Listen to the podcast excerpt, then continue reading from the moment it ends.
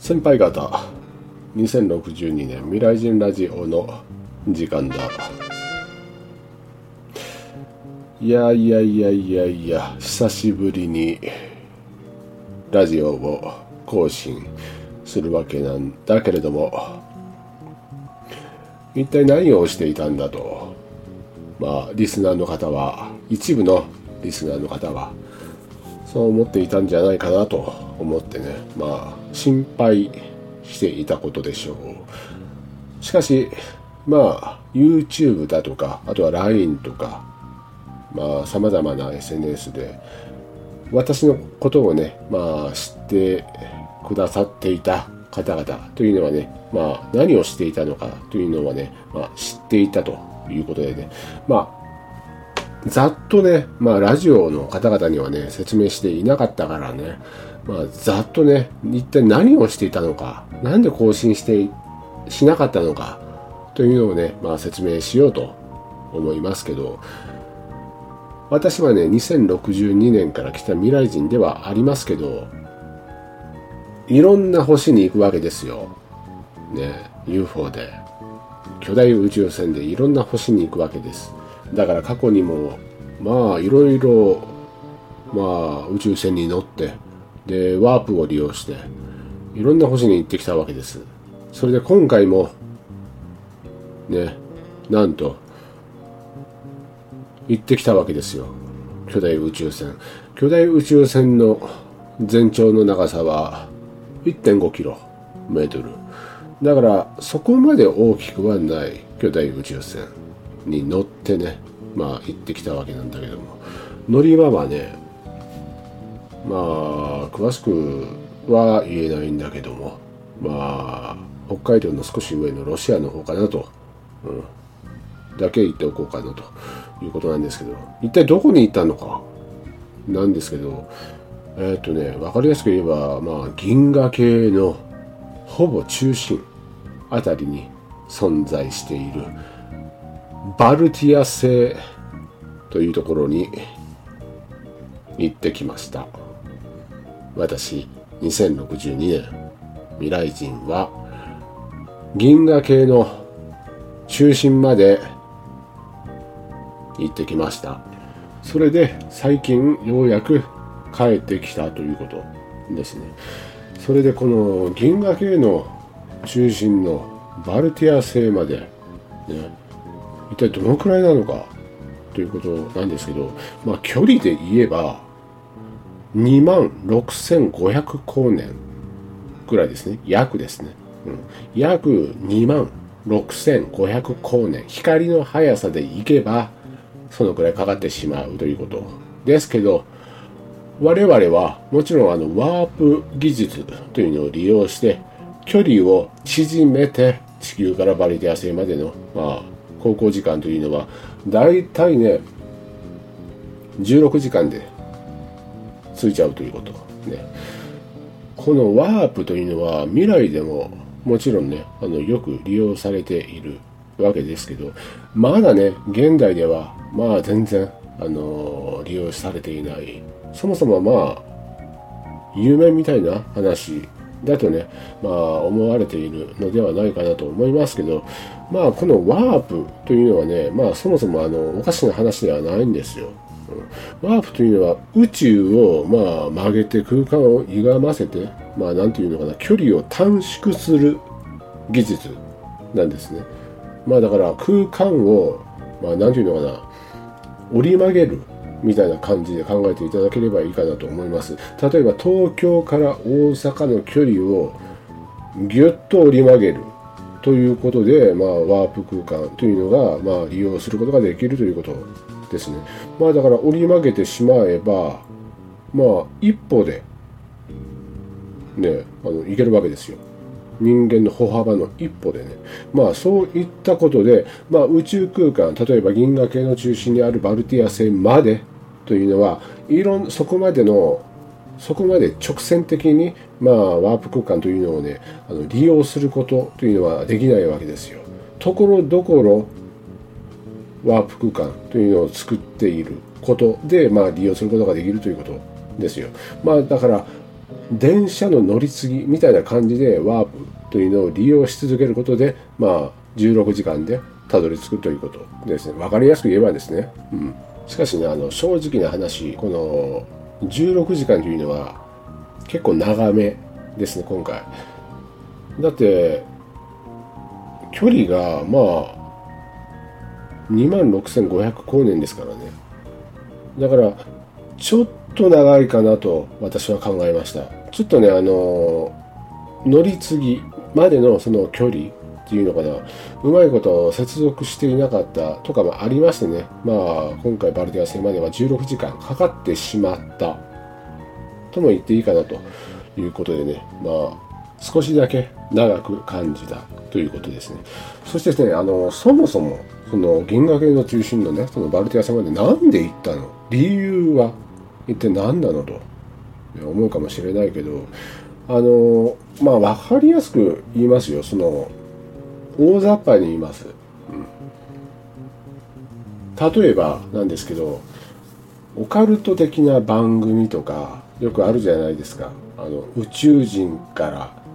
連れ去られたとかよくあるじゃないですか。映画なんかでもあるのかな？よくわかんないんだけど。現代の番組で宇宙人に連れ去られたわ私みたいな感じでそのあな何アメリカ人の人がインタビューを受けたりしている場面って見たことがあると思うんですけどあれと関係しているわけですよ。そもそもそのバルティア人っていうのはよく地球に来るんですよ、うん、でまあ UFO で、まあ、地球上というのをよく飛んでいるわけですよ。それで残念ながらまあ正直に言えば地球人をまあ何て言うのかな言い方は悪いけど拉致しているわけですよ、うん、しかしね拉致して一体何してるんだと。食べるのと、ね、レイプするのとか、ね、怖がらせてるだけなのみたいな感じで。思うかもしれないけど全部違うわけですよ。中にはねそのレイプされたみたいな感じでねあのアメリカのね女の人がねもう泣きながらね言ってるような、まあ、映像というのをね見たことがあるかもしれないけどあの全然違うわけですよ。あのまあ正直に言えばバルティア人は地球人のクローン人間を作っているわけですよ。かなり多いですよ。うん、かなり多いです。もうバルティア星に移住させているんですよ。でバルティア星に住んでいる地球人のクローン人間というのはえー、っとね200億人超えましたかな。うん。200億人超えてんのかな。確かそうですよね。うん。あら400億人だっけ。相当多いんですよ、うん、だから地球の人間よりももう多いんですね。うん。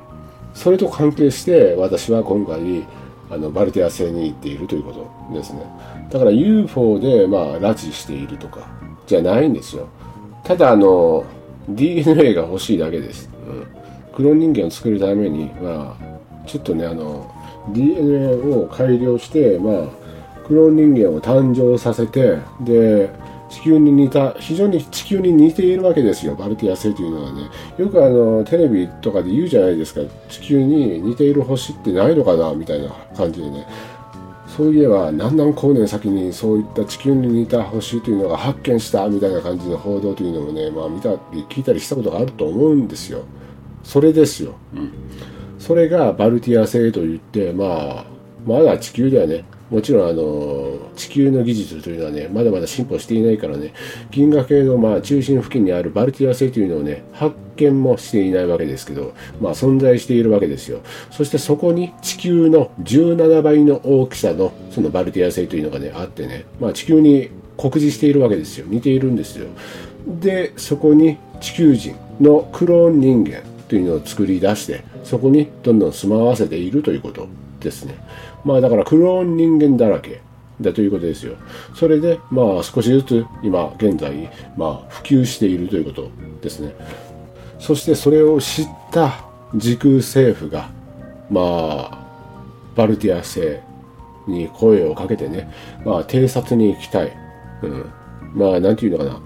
よくまああの、政治家があの使う海外視察と同じですよ。うん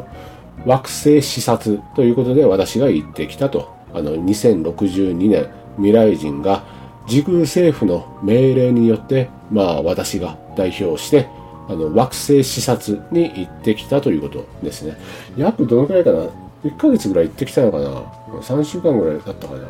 どのくらいか忘れましたけど、結構長い間いたわけですよ。いろんな都市、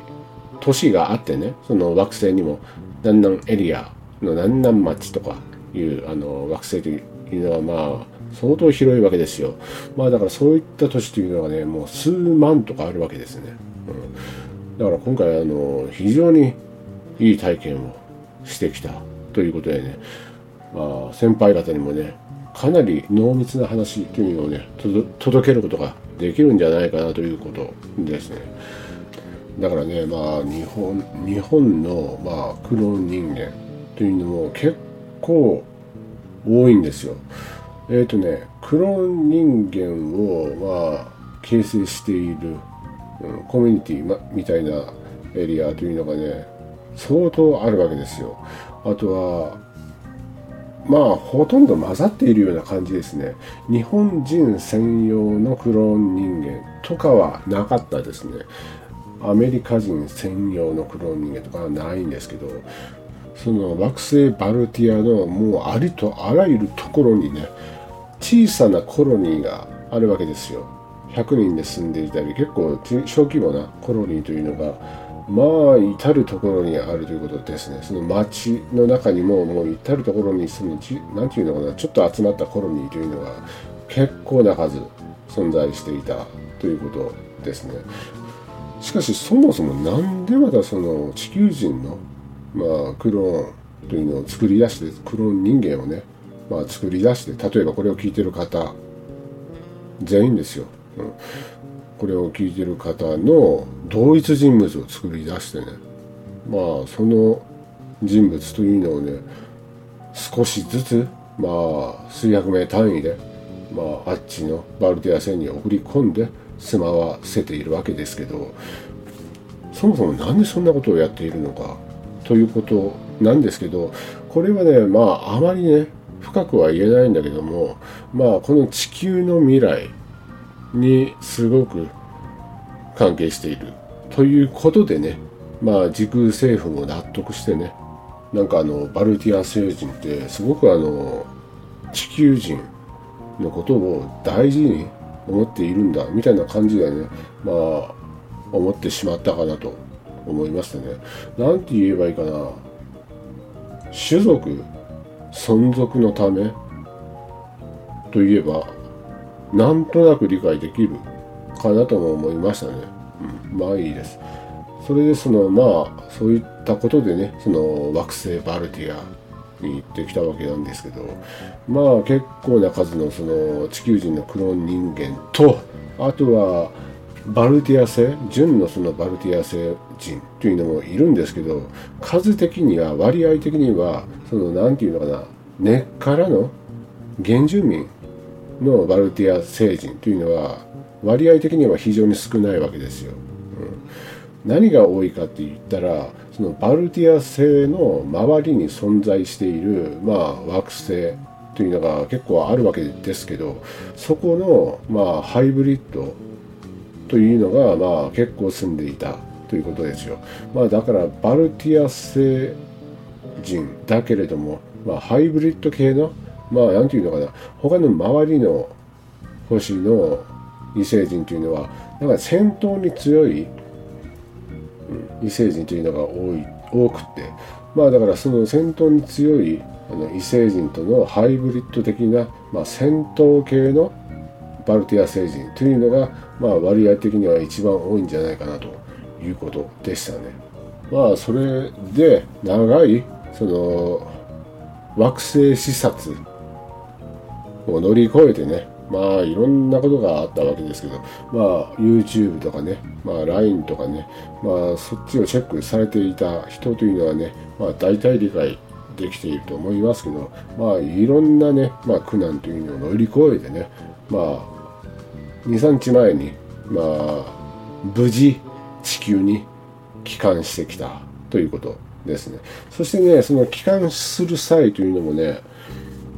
あっちのバルティア星人のバルティア星に住んでいるえー、っとね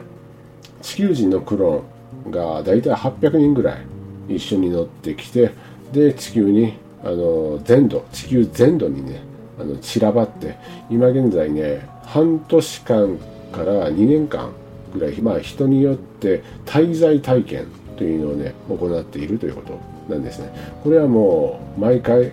行っているということですね。やっぱりねあの地球クローン人間もね元はね元の星というのを知らないわけですよ。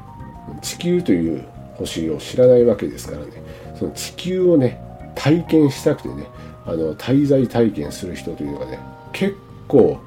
いてもう予約待ちですよ、うん、だから予約を待っていた人というのはねいざ今回乗り込んで、あの地球にね住んでいるということでね私のあの後ろの席の女というのはねもうしつこくね私に対してね地球のことをねずっとねあの聞かれていたということ。食べ物とか遊ぶ場所とか、うん、海はどうとか山はどうとかとか地球人はどうとかとかもういろんなことをね聞かれながらねあの地球に戻ってきたということですよ、うん、もちろんそのバルティア星でもいろんな出来事があってね途中でねもう投げ出してね逃亡したりしましたよ、うん、でもねもう戻ってね逃亡を諦めて戻って無事地球に帰還しているということですよ、うん、やっぱりねあの何が一番困ったって言ったらねその食べ物かなとも思いましたね、うん、何にも食べていないわけですよ、うん、あっちの変なねあのエネルギーあの装置のそうそうネビラバリオというまあカプセル型の装置が、まあ、街中にね、設置してあるわけですけど、そこのカプセルに入ってね、椅子に座ればね、まあ、15秒くらいでね、まあ、なんていうのかな、体内に、細胞にもう直接エネルギーを補給するわけですよ。まあだから分かりやすく言えばエネルギー補給所みたいな感じですね。まあ座れば満腹になるし、まあ満腹中枢をしあのコントロールすることができたりですね。あとは睡眠というのもしなくて済むということでね、まあこれを利用していたら、まあ何も食べることがなくなってね、えっ、とね、このバルティア星に出発する前の体重というのはね、89.2キロだったんだけどね、帰って体重測ったらね、80.70、80、80.7だから81キロ切っているわけですよ。まあだから9キロぐらい一気に減っているわけですよ。もうね、恐ろしいみたいな感じで思いますよ。本当エネルギー補給所だろうけどね、細胞に直接ね、あのエネルギーを送り込んだらね、こういう風になるんだみたいな感じでね、無駄な栄養を取りすぎていたんだみたいな感じでね、反省してはいますけどね、やっぱりね、あの地球にね、戻ったらね、口からね、あの ものをね、あの食べてね、今からね、あのまたね、復活していくんだろうなと、体重がね、復活していくんだろうなと思いましたね。それでせっかくだからね、あの、先輩方の質問がたま、少しだけ溜まっていたようだから、まあ、ピックアップしてね、まあ、答えていきますけど、1人は、えー、っと、宇宙外遊、お疲れ様です。クローン人間は、えっと、美人さんばかり、そのクローン人間が地球内で生活する際、身分はどのように作るのですか？例えば職務質問にあった時、身分証明が必要ですが、偽造はたやすいことですか？ということではありますけど、えっとですね、あの、かなり言いにくい質問ではありますけど、あの身分証、さまざまな身分証を取得するための手続きというのはですねクローン人間が行っているわけですよもうこの時点でピンと来ている人で多いと思いますけど要するにもうすでにクローン人間が行政機関に多くいるということだけはね言っておこうかなということですね。あとはバルティア星人というのはですね現在地球に多く住んでいるわけですよ。仮の姿でですね。それでバルティア星人というのは分子の再配列機能を持ち合わせているわけですよ。だから例えば A さんという人が、まあ、行政の仕事をやっているとするならばその A さんに瞬間的になることができるわけですよ。まあここまで言っておこうかなということですね。あんまり深く言ったらねちょっといろいろと困ることがあるかもしれないから、まあ、ここまでにしておこうかなということですね。あとは、えっ、ー、と、ちょっと待ってくださいね。イロネさんかな。クノン人間を地球に滞在体験させるということは、今年地球や日本に重大な事態が起こるということなのですか？なんですけどあこれはもしかして多分ザ・ファイナル・レイカーと光ゼファロンのことを言っているのかなということですけどあのラジオのラジオを聴いてる方は訳がわからないかもしれないけど最近ですねあの2人新しくチームに入ったわけですよ。その人物というのはザ・ファイナル・レイカーと光ゼファロンといってあのバルティア星と、まあ、バルティア星人があの地球のクローン人間を改良して戦闘に特化した地球人のクローン人間というのを作り出したわけですけどまあそういった人間というのはこのバルティア星人バルティア星にいっぱい住んでいるわけですけどまあその中でもまあ、突出した力というのを持っている2人というのがですね今回私のチーム2062年の未来人チームに新たに2人入ったわけですよ。その2人というのは、まあ、なぜ入ったのか、うん、今年地球や、まあ、日本に重大な事件が起きるということなのかということなんですけどこれはねあのあんまり深いことは言えないんですけど起こるということなんですよ。うん。